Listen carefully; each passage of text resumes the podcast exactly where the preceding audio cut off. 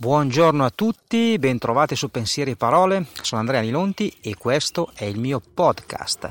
Dunque, nelle ultime due puntate abbiamo affrontato il tema della produttività e abbiamo visto eh, come per essere produttivi bisogna aver implementato un modello di business basato sul lavoro per obiettivi e eh, l'altro elemento che rende un'azienda o un'attività produttiva è la capacità di risolvere problemi o problem solving. Oggi di questo vi vorrei parlare perché eh, spesso confondiamo la parola problemi con imprevisti, ma non è detto che tutti i problemi che noi ci troviamo ad affrontare nella nostra vita lavorativa siano imprevisti.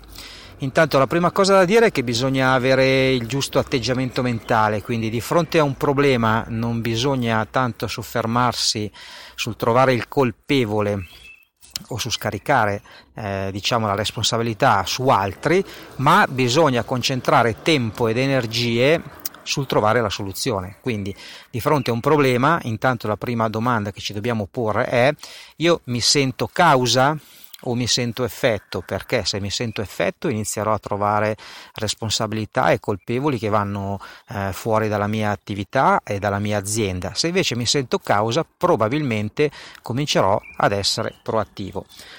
Il secondo passaggio è avere un metodo, eh, avere un metodo di lavoro per risolvere i problemi.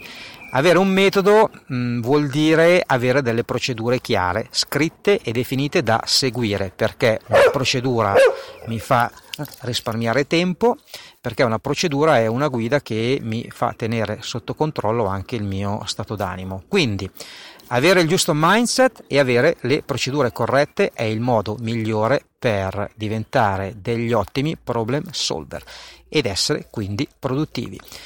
È la fine di questa puntata che è la 49esima, la prossima puntata sarà la cinquantesima puntata di questo podcast, ci sarà una puntata un po' particolare, quindi continuate a seguirmi, vi ricordo il mio contatto, la mia mail è info-anilonti.it, il mio numero di cellulare è 331 3499 046. Ciao!